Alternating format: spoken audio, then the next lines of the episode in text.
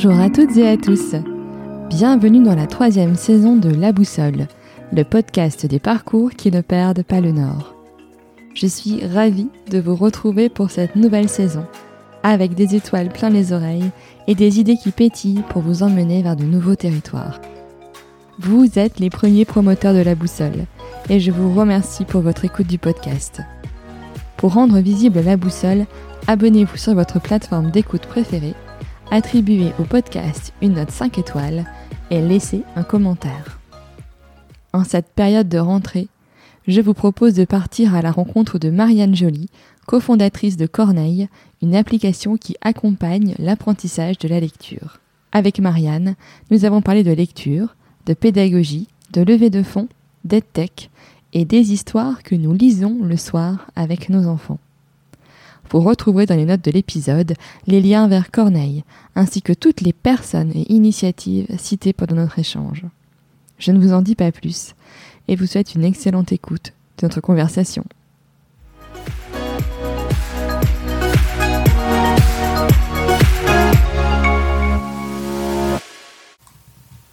Bonjour Marianne. Bonjour.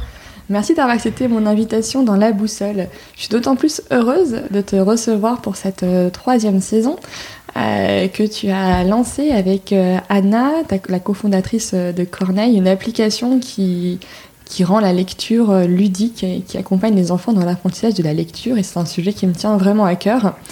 donc je suis ravie de, de te recevoir pour qu'on puisse en parler ensemble. Et ce que je te propose d'abord, bah, c'est peut-être de te présenter, si tu veux bien. Ouais. euh, alors, tu veux tout savoir? Bah, Tout savoir, euh, tout ce que tu peux nous dire. tout ce que je peux dire. Voilà. Donc, je m'appelle Marianne Joly. Euh, moi aussi, je suis passionnée de lecture depuis tout le temps. C'est, euh, je crois que c'est ce que j'ai Enfin, j'ai toujours voulu euh, travailler avec les livres. En fait, c'était une évidence depuis que j'étais toute petite. J'ai retrouvé il y a pas très longtemps chez ma maman un livre que j'avais fabriqué quand j'avais 5 ans. Et elle m'a dit "Ah bah, tu vois, t'es pas devenue éditeur pour rien." Mais en tout cas, les livres m'ont porté toute ma vie. J'étais une grande lectrice quand mhm. j'étais petite, euh, quand j'étais ado, euh, quand j'étais adulte un peu moins parce que c'est devenu mon métier, donc j'ai moins lu pour euh, le plaisir. Ouais. Donc euh, j'ai suivi un parcours euh, très classique euh, de littéraire. J'ai fait une prépa littéraire. J'étais à la fac de lettres modernes et je me suis spécialisée après en édition.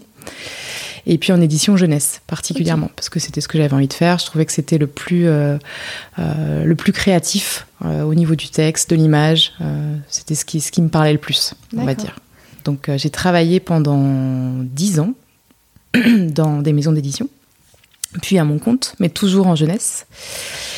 Et puis après, je suis allée un petit peu vivre aux États-Unis, comme tu, comme tu le sais. Oui. Et euh, j'ai continué euh, là-bas à travailler un petit peu pour la France en édition. Et surtout, j'ai enseigné le français euh, dans des alliances françaises, dans les deux États où j'ai vécu. Donc là, j'ai eu cette, ben voilà, cette, cette expérience avec l'enseignement que j'avais déjà un petit peu eu en France, que j'avais enseigné le français langue étrangère à un, un public de, de migrants. Mais c'était un public d'adultes, pas du, pas du tout le même public. Donc là, j'ai enseigné à des enfants et j'ai euh, vu toute la complexité et en même temps toute la magie d'enseigner à des, à des petits, donc euh, le français comme langue étrangère. Et en revenant, euh, donc avec Anna, mon associée, on a créé Corneille, donc qui est une application d'apprentissage de la lecture ludique et interactive. Ok. Et si on peut revenir un petit peu sur ton, ton séjour aux États-Unis, mm -hmm. euh, donc c'était à Houston, je crois, et puis après à Washington. Mm -hmm. Qu'est-ce que tu retiens euh, aussi de la, parce qu'on parle aussi de la façon d'enseigner qui est différente mm -hmm. euh, aux États-Unis par rapport à la France sur la, la valorisation des élèves, notamment. Est-ce que pour toi ça a, ça a changé ton point de vue aussi sur la, la façon d'apprendre? Ouais, ouais, complètement. C'est une très bonne question. Alors, je pense que les Américains ont un, ont un, ils sont beaucoup plus encourageants. Ils encouragent beaucoup plus les enfants et puis surtout la, la personne. Elle, elle, est beaucoup plus au centre euh, à l'école. On, on parle de la personnalité, euh, l'oralité. C'est quelque mmh. chose aussi qui est, qui, est, qui est, au centre de l'éducation. Euh, donc, moi, mon premier garçon, il a vécu jusque 4 ans aux États-Unis. Et, euh, et c'était incroyable de le voir grandir dans, dans une, enfin, encore l'école, mais euh, un, un daycare, une nurserie euh, américaine, euh, on leur apprend énormément à parler, à se présenter, à se valoriser en fait. Et ça, c'est quelque chose qui est assez différent de notre éducation à la française, on va dire, mais c'est quelque chose qui change aussi beaucoup en France. Mais en tout cas, oui, ça, a changé mon regard sur l'éducation, euh, sur euh, bah, cette envie quand même de valoriser constamment euh, les acquis, les enfants, même valoriser des choses qui sont moins scolaires en France. On, valorise peut-être une réussite un peu intellectuelle ou, scolaire traditionnelle. Mm-hmm. Aux États-Unis, on va aussi valoriser un enfant qui est très fort en sport, très fort en art euh, très fort en écriture. Et ça, on, voilà, on, explore plus toutes leurs compétences, en fait. D'accord. Et, euh, qu'est-ce qui t'a donné envie, du coup, en, rentrant des États-Unis, de, de, créer euh, Corneille? Comment ça s'est fait? Alors l'idée vient de, Anna, donc du coup euh, mon associée. Alors Anna n'est pas française, elle est roumaine mhm. et ses filles parlent, parlent en français. Et quand elle les a accompagnées dans la lecture, en fait, euh, elle s'est dit, moi je ne sais pas comment on apprend à lire en français parce qu'elle n'a pas appris à lire en français quand elle avait euh, quand elle avait l'âge. Voilà, elle a appris en tant qu'adulte. Et elle a cherché une solution numérique et en fait elle n'a pas trouvé quelque chose qui, lui correspondait. Donc on était amis avant et, euh, c'est naturellement en fait qu'on s'est retrouvés autour de ce projet. Euh, on avait toutes les deux voilà, la passion de l'éducation, de la lecture, euh, des enfants. Donc mm. donc c'était logiquement on s'est rejoint autour de, Corneille. Ok. Et du coup tu peux nous dire un, peu plus en avant ce que c'est que, que Corneille? Ouais. Donc c'est une application d'apprentissage de, la lecture avec un parcours personnalisé. Euh, donc il y a deux parties dans l'application. Il y a vraiment des jeux de lecture, donc euh, décodage, euh, apprentissage des sons, des phonèmes. Mhm. On suit bien sûr la méthode qui est enseignée à l'éducation nationale, hein, la méthode d'apprentissage phonologique par, par les syllabes. Donc les enfants apprennent des phonèmes qu'ils connectent ensuite entre eux, ils décodent et puis ils vont vers, euh, vers l'affluence. Euh, donc ça, c'est la partie vraiment euh, méthode de lecture. Donc on a des petits algorithmes d'intelligence artificielle qui calculent un parcours personnalisé pour l'enfant. Donc l'idée, c'est qu'il va progresser dans l'application sans s'en rendre compte. On est un complément à l'école, bien sûr, mhm. on remplace pas l'école, hein. on, vient offrir une solution en plus pour, pour la maison. Et donc il va progresser sans, sans faire d'échecs ni de réussite, on va dire, il va avancer. Par contre, l'application va lui reproposer les phonèmes sur lesquels il a échoué, en fait, sans qu'il le sache. Mais il n'y a jamais de sanction dans l'application, c'est un jeu, euh, et on ne souhaite pas que l'enfant soit sanctionné, mhm. en fait.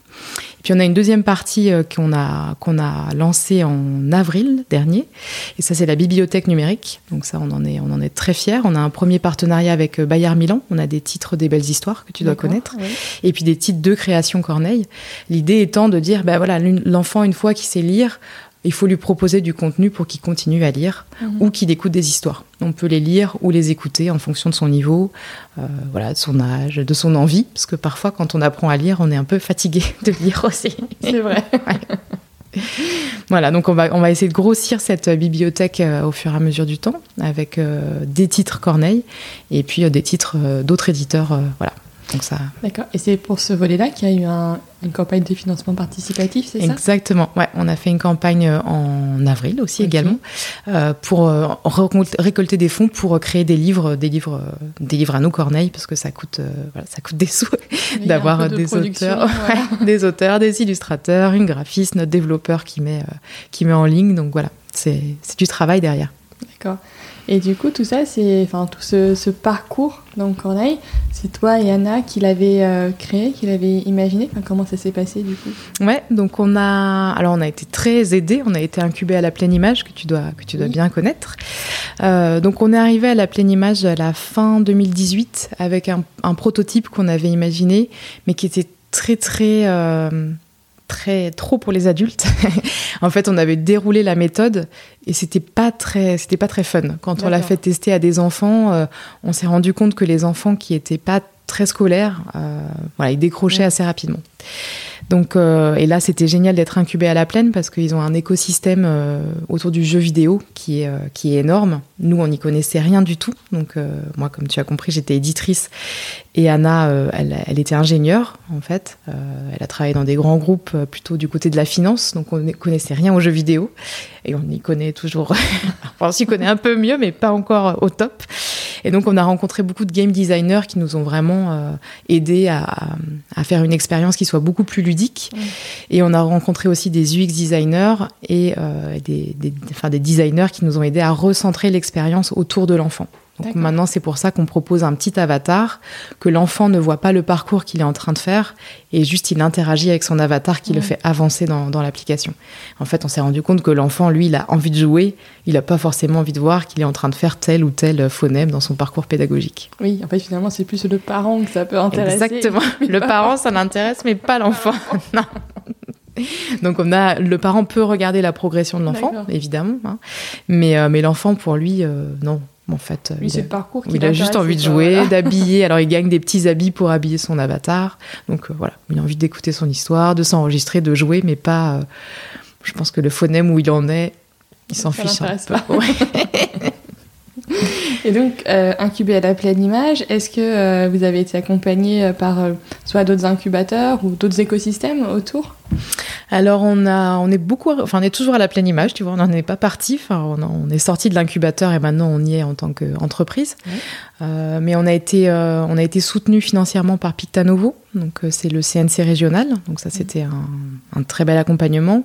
On a été soutenu également par Odéfi, on a eu un prêt d'honneur par Odéfi. Donc on a été soutenu par, on va dire, tous les acteurs, tous les acteurs locaux autour de la pleine image.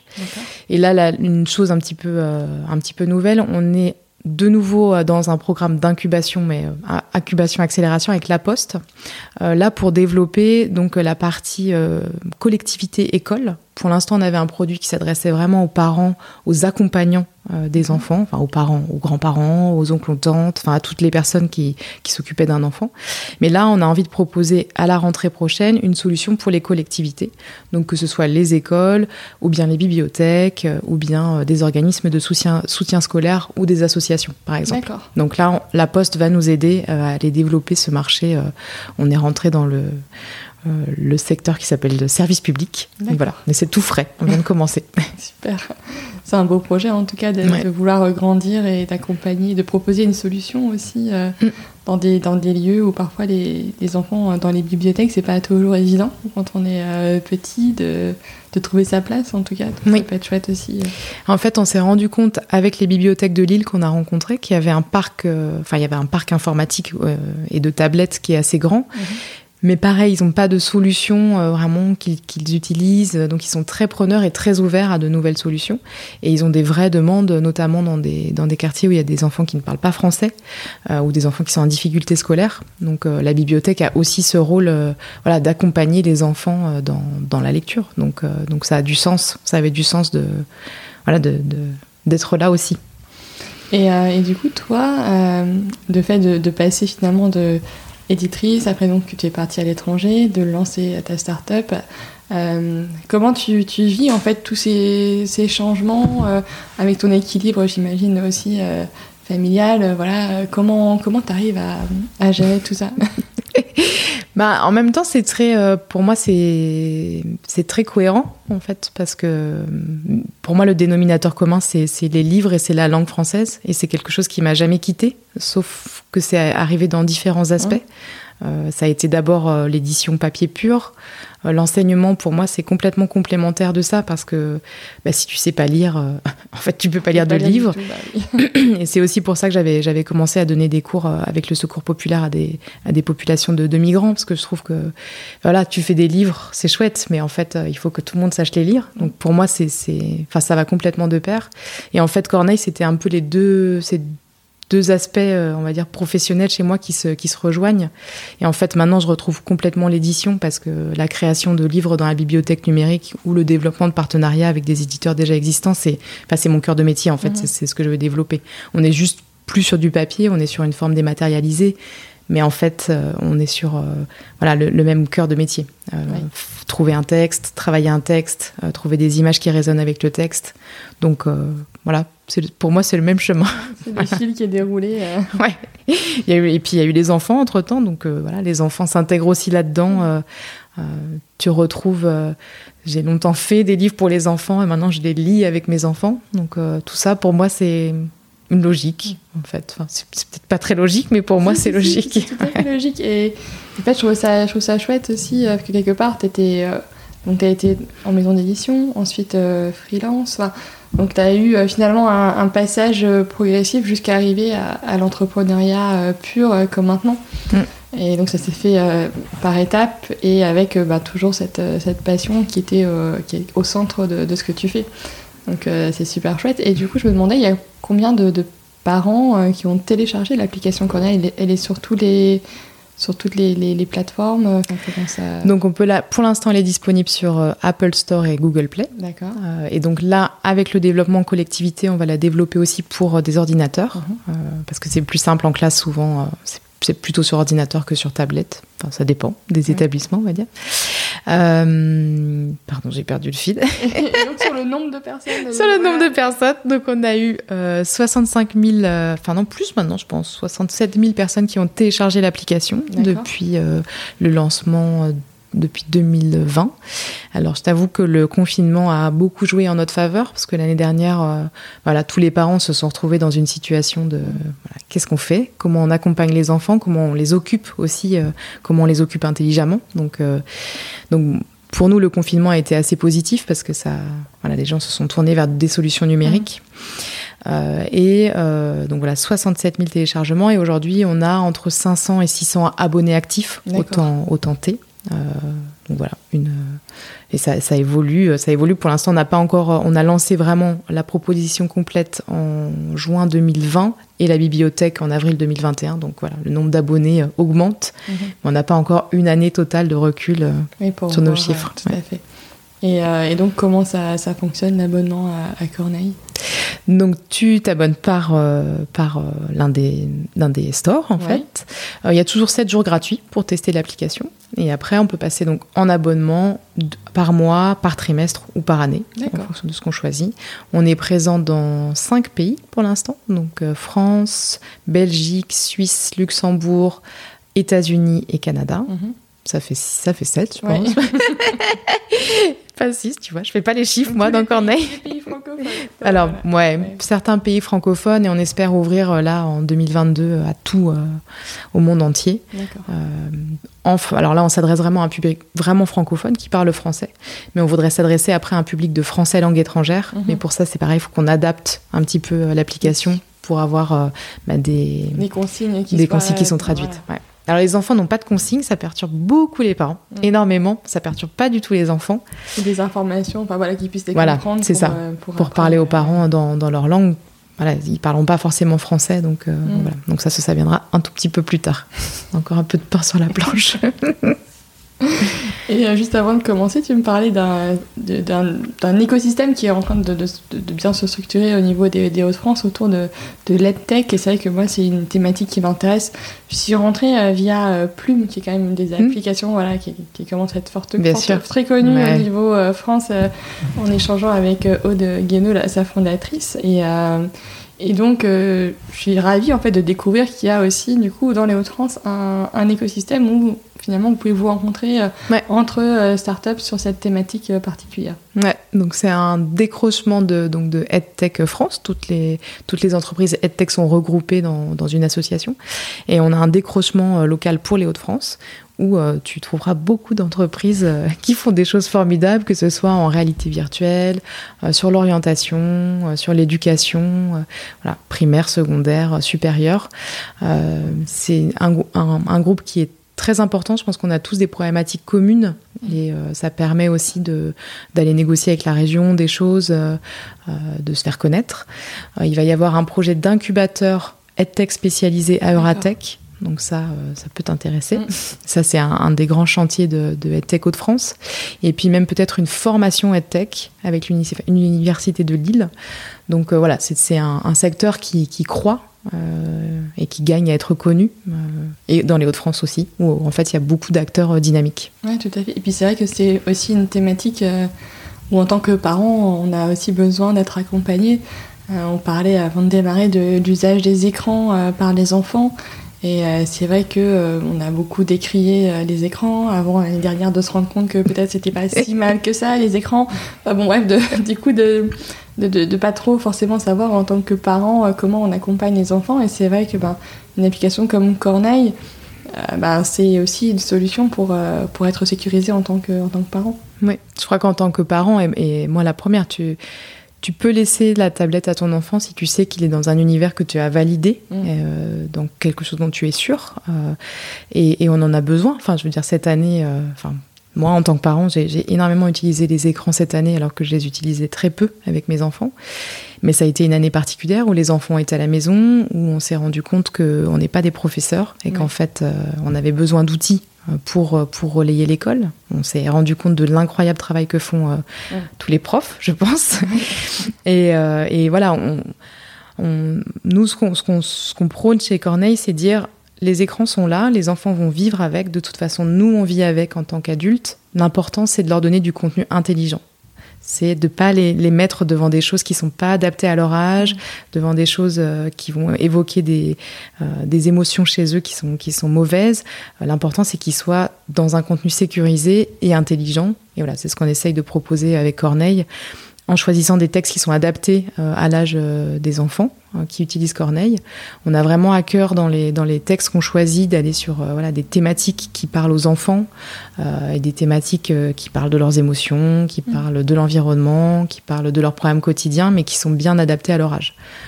pas des voilà, pas des choses qui soient trop complexes ou qui suscitent trop de, de, de réactions émotionnelles par rapport à leur âge. Oui, tout à fait. Je crois qu'ils peuvent même s'enregistrer, entendre leur voix, c'est ça? Ils peuvent s'enregistrer. Donc on a un, petit module en fait où euh, les enfants s'enregistrent, enregistrent leur première lecture. Euh, donc ça, on s'est rendu compte que c'était un des modules préférés des enfants. Donc évidemment, on teste avec des enfants. Alors passer la surprise de s'entendre, oui, ils font une petite blague, genre la première fois. En fait, euh, c'est assez intéressant parce qu'on on, a remarqué qu'ils s'auto-corrigeaient. Donc il n'y a pas de correction dans ce module, c'est mhm. juste un module où ils s'enregistrent mais ils s'auto-corrigent parce qu'ils se rendent compte qu'ils ont oublié un mot ou mal prononcé. Donc ça, ça a un vrai, euh, une, une vraie importance pédagogique. Et puis ils peuvent le partager avec leurs parents, parce qu'on a aussi à cœur de dire que voilà, l'application, c'est un endroit où le parent et l'enfant peuvent se retrouver. Même si l'enfant peut être autonome dans les exercices, à un moment, il va aller vers son parent, mhm. partager la lecture avec lui. Ça, c'est une valeur super importante pour nous, en fait, euh, surtout au, au, CP. Donc toi, peut-être tes enfants sont encore un peu jeunes. Mais il y a, y a une, je pense qu'il y a une angoisse de l'enfant en CP de, de, perdre ce moment de lecture partagée avec son parent, parce qu'il va arriver vers une lecture autonome. Et les deux doivent cohabiter. Enfin, moi, je suis, je suis convaincue que les deux doivent cohabiter. oui. Ma mère m'a lu des histoires très tard. Moi aussi. J'aimais beaucoup. C'est un moment avec les frères et sœurs. Mais c'est ça, c'est un moment hyper important de, de de partage. Et, c'est vrai qu'il y a certains enfants qui sont angoissés en fait de perdre ça mm. parce qu'ils vont être autonomes en lecture. Donc voilà, on, a à cœur de, que l'enfant et le parent se retrouvent de nouveau autour de la lecture et puis partager euh, tes premières lectures avec tes parents, avec ta famille, c'est euh, quelque chose de, très fort. C'est émouvant quand même quand les enfants commencent à lire. Ouais, non, c'est sûr, c'est super chouette. C'est comme les, décryptages des premiers mots et après les, les phrases. Et c'est des, des, beaux moments en fait. C'est des beaux moments. Mm. Et, c'est vrai qu'au niveau pédagogique, moi je me suis rendu compte avec mon fils, quand il a commencé à, tu vois, vraiment décoder, en fait il me faisait répéter la phrase qu'il avait décodée parce qu'il comprenait pas ce qu'il disait. Mm. Donc en fait dans ce module, ça, ça, leur montre, en fait ils sont en train de lire quelque chose qui fait sens. Ils sont en train de lire une histoire, ça a du sens, ça, voilà. Tu sais, mm. tu sais lire, tu, tu peux lire quelque chose et comprendre. Donc ça aide, ça aide beaucoup pour ça. Ouais. Oui, tout à fait. Euh, et, pour, euh, et sur au niveau de, de, Corneille, déjà pourquoi le nom Corneille? Bon, j'ai ma petite idée, mais. alors Corneille, c'était l'idée d'Anna, que j'ai validée. Euh, bah, alors il y a plein de choses dans la corneille. Déjà, mm. c'est un oiseau qui est très intelligent. Donc c'est pour ça qu'on l'avait choisi. C'est une corneille, parce qu'on est deux femmes. Et c'est aussi quelque chose qui est assez important pour nous et qu'on va dire qu'on revendique. Euh, et puis après, il y a évidemment une référence à l'auteur, et puis il y a une référence à La Fontaine, euh, mm. au corbeau, euh, qu'on retrouve beaucoup dans, dans, beaucoup de fables. D'accord. Après, tout, tout, se passe dans l'univers de la forêt. Donc on voulait pas qu'il y ait des, on voulait pas qu'il y ait des enfants, on voulait pas que l'application soit genrée non plus. Donc c'est pour ça qu'on est dans un univers d'animaux, voilà, dans la forêt avec des petits animaux. Ah, c'est important aussi sur tout ce qui est genré ou non genré. Moi, je vois, voilà, j'ai un petit garçon, une petite fille. Et, euh, je suis très souvent agacée, dans, un sens ou dans l'autre, en fait, euh, que ce soit quand je cherche des, jeux euh, ou des livres pour ma petite fille ou mon petit garçon. je donne un exemple, un midi, le midi à l'école, il leur faisait faire des colliers de perles, et donc lui, adorait ça, faire des suites, faire un peu genre du codage avec des perles. Donc il me demande d'aller lui chercher un coffret de perles. Évidemment, il n'y avait que des trucs avec du rose. Et, et, du coup, bon, ça m'a un petit peu énervé.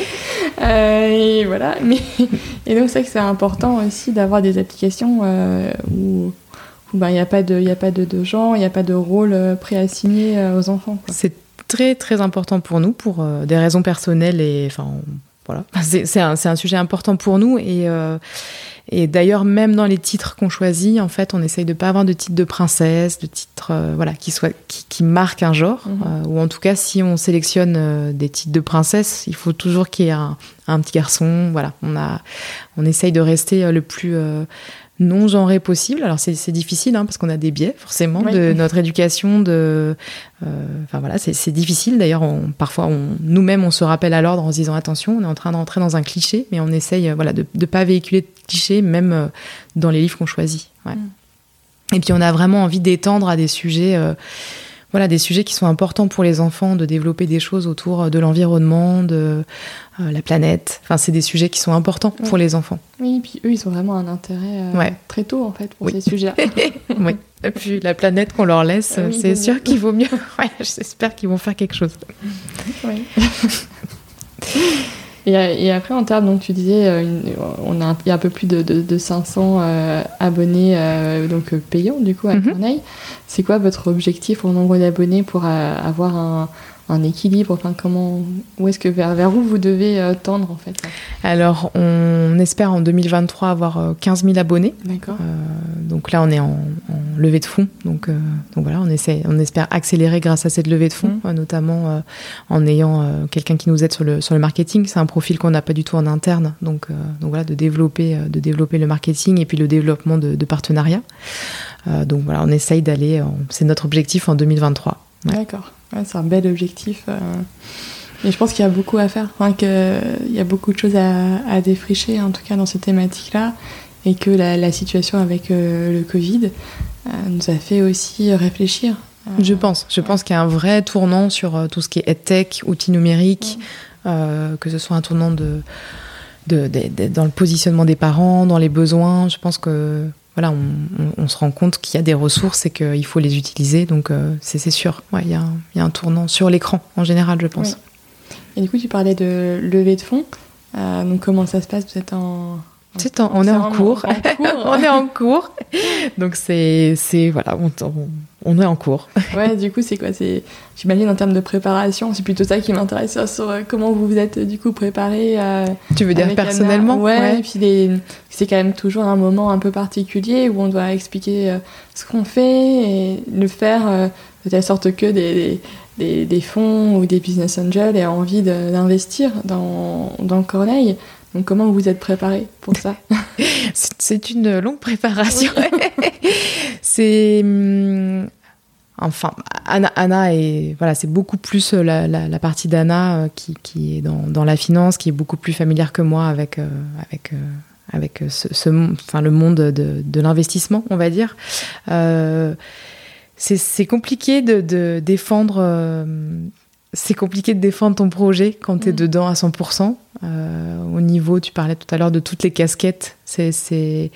C'est quelque chose quoi de prendre ta casquette d'entrepreneur euh, femme en mmh. plus. En plus, euh, c'est pas toujours évident.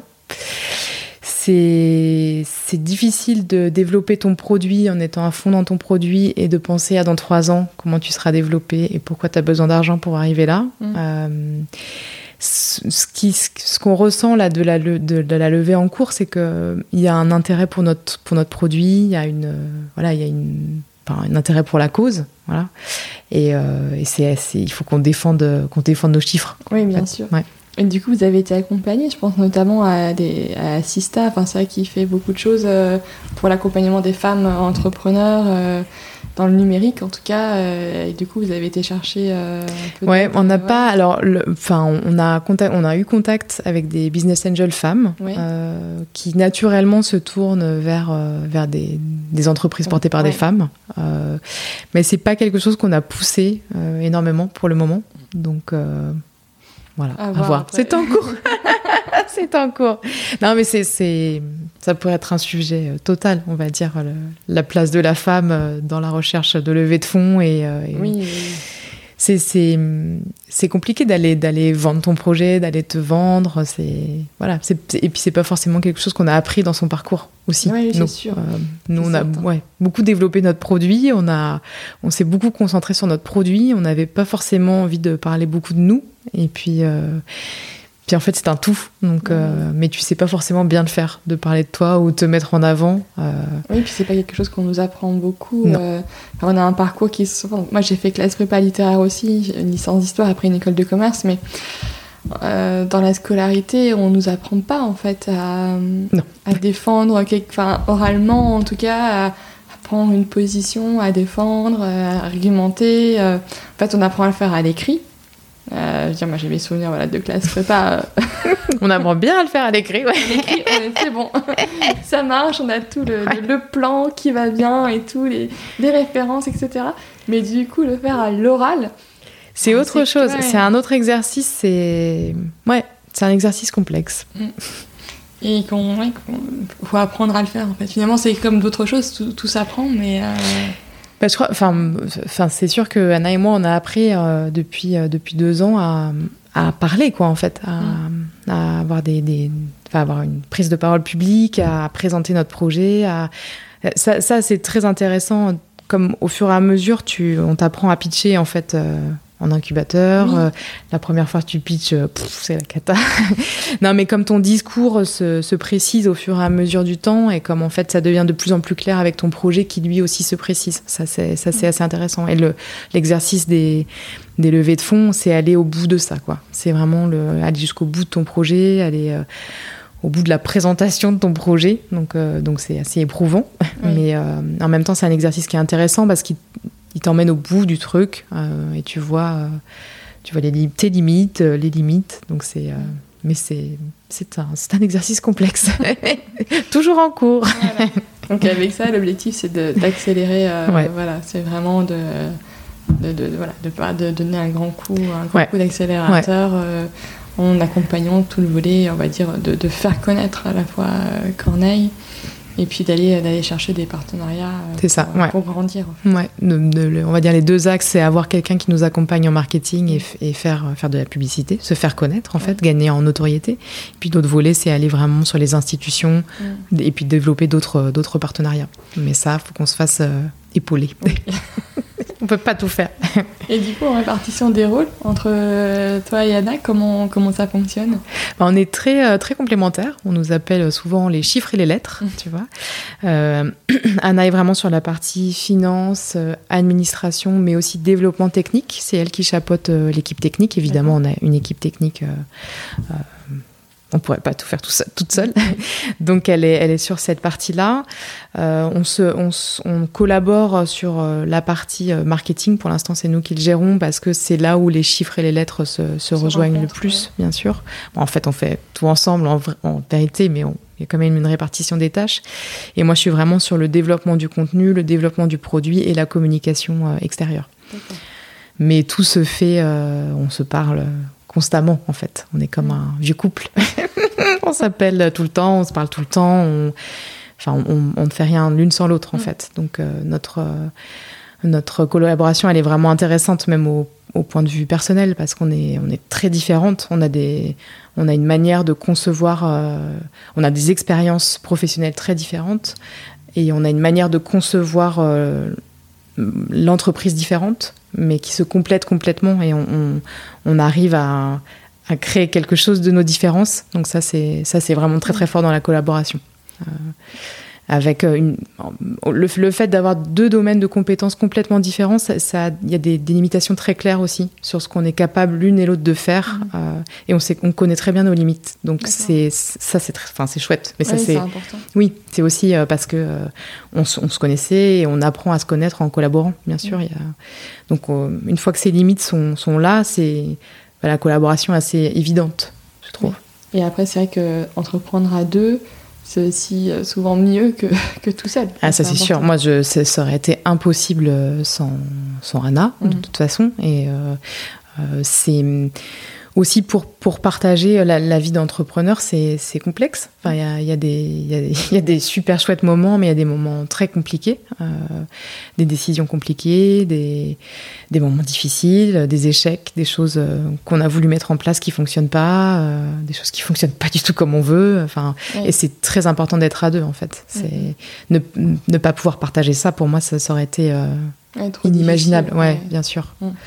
C'est Enfin, moi, j'aurais même pas imaginé faire ça toute seule, en fait. non, non, mais c'est vrai, c'est.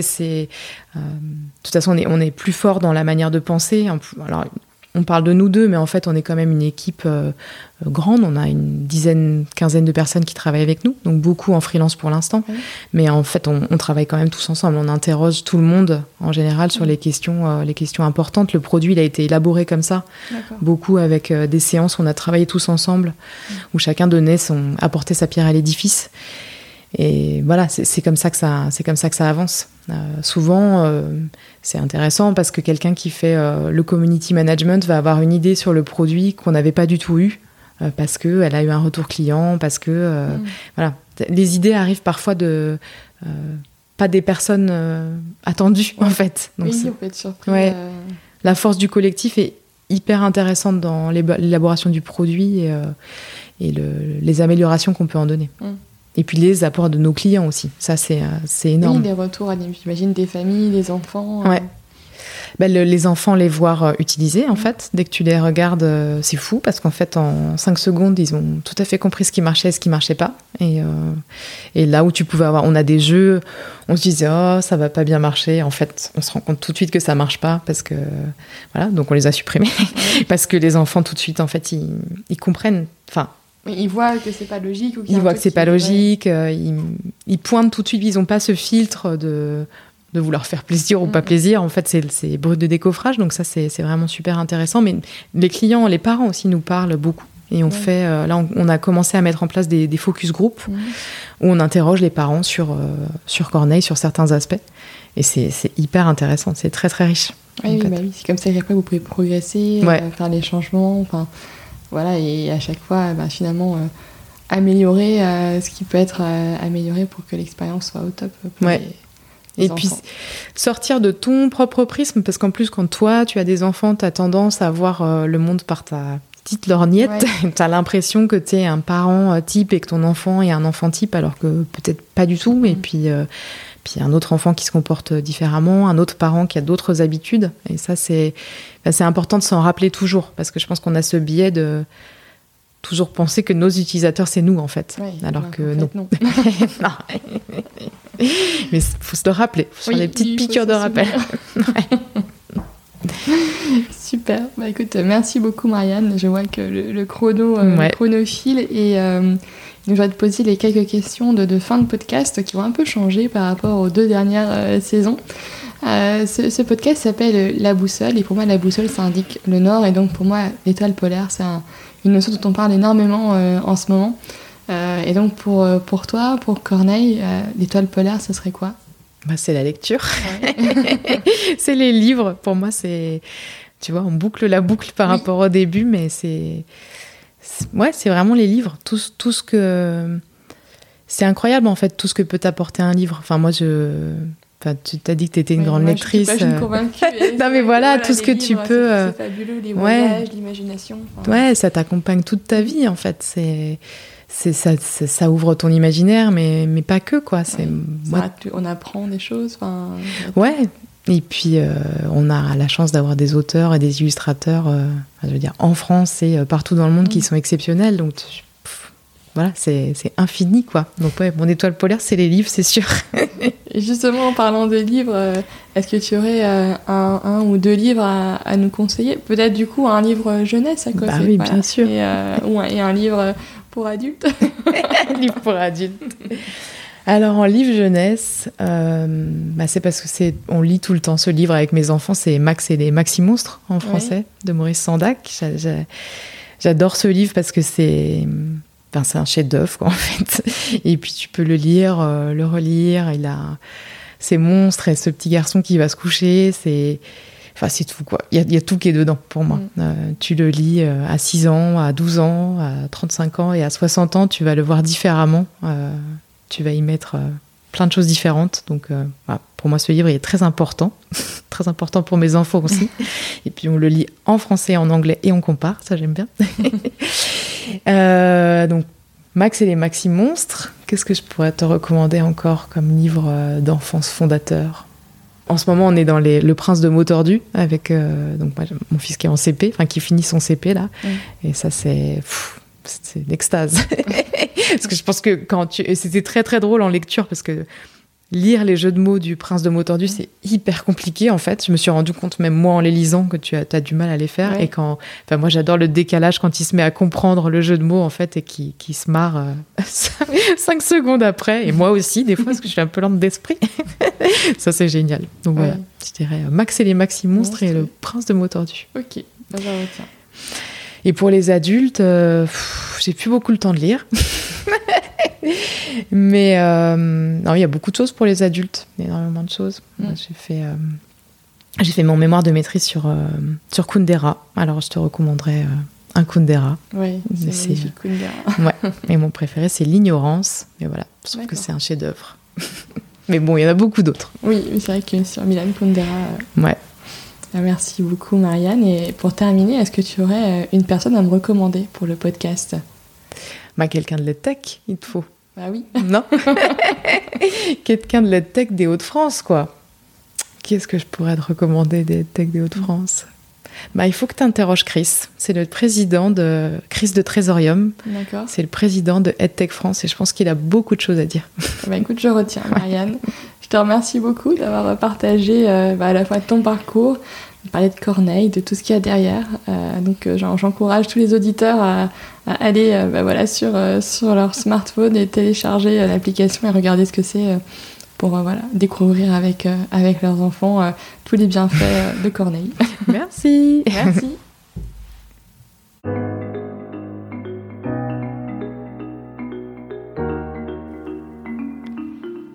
J'espère que cet épisode vous a plu.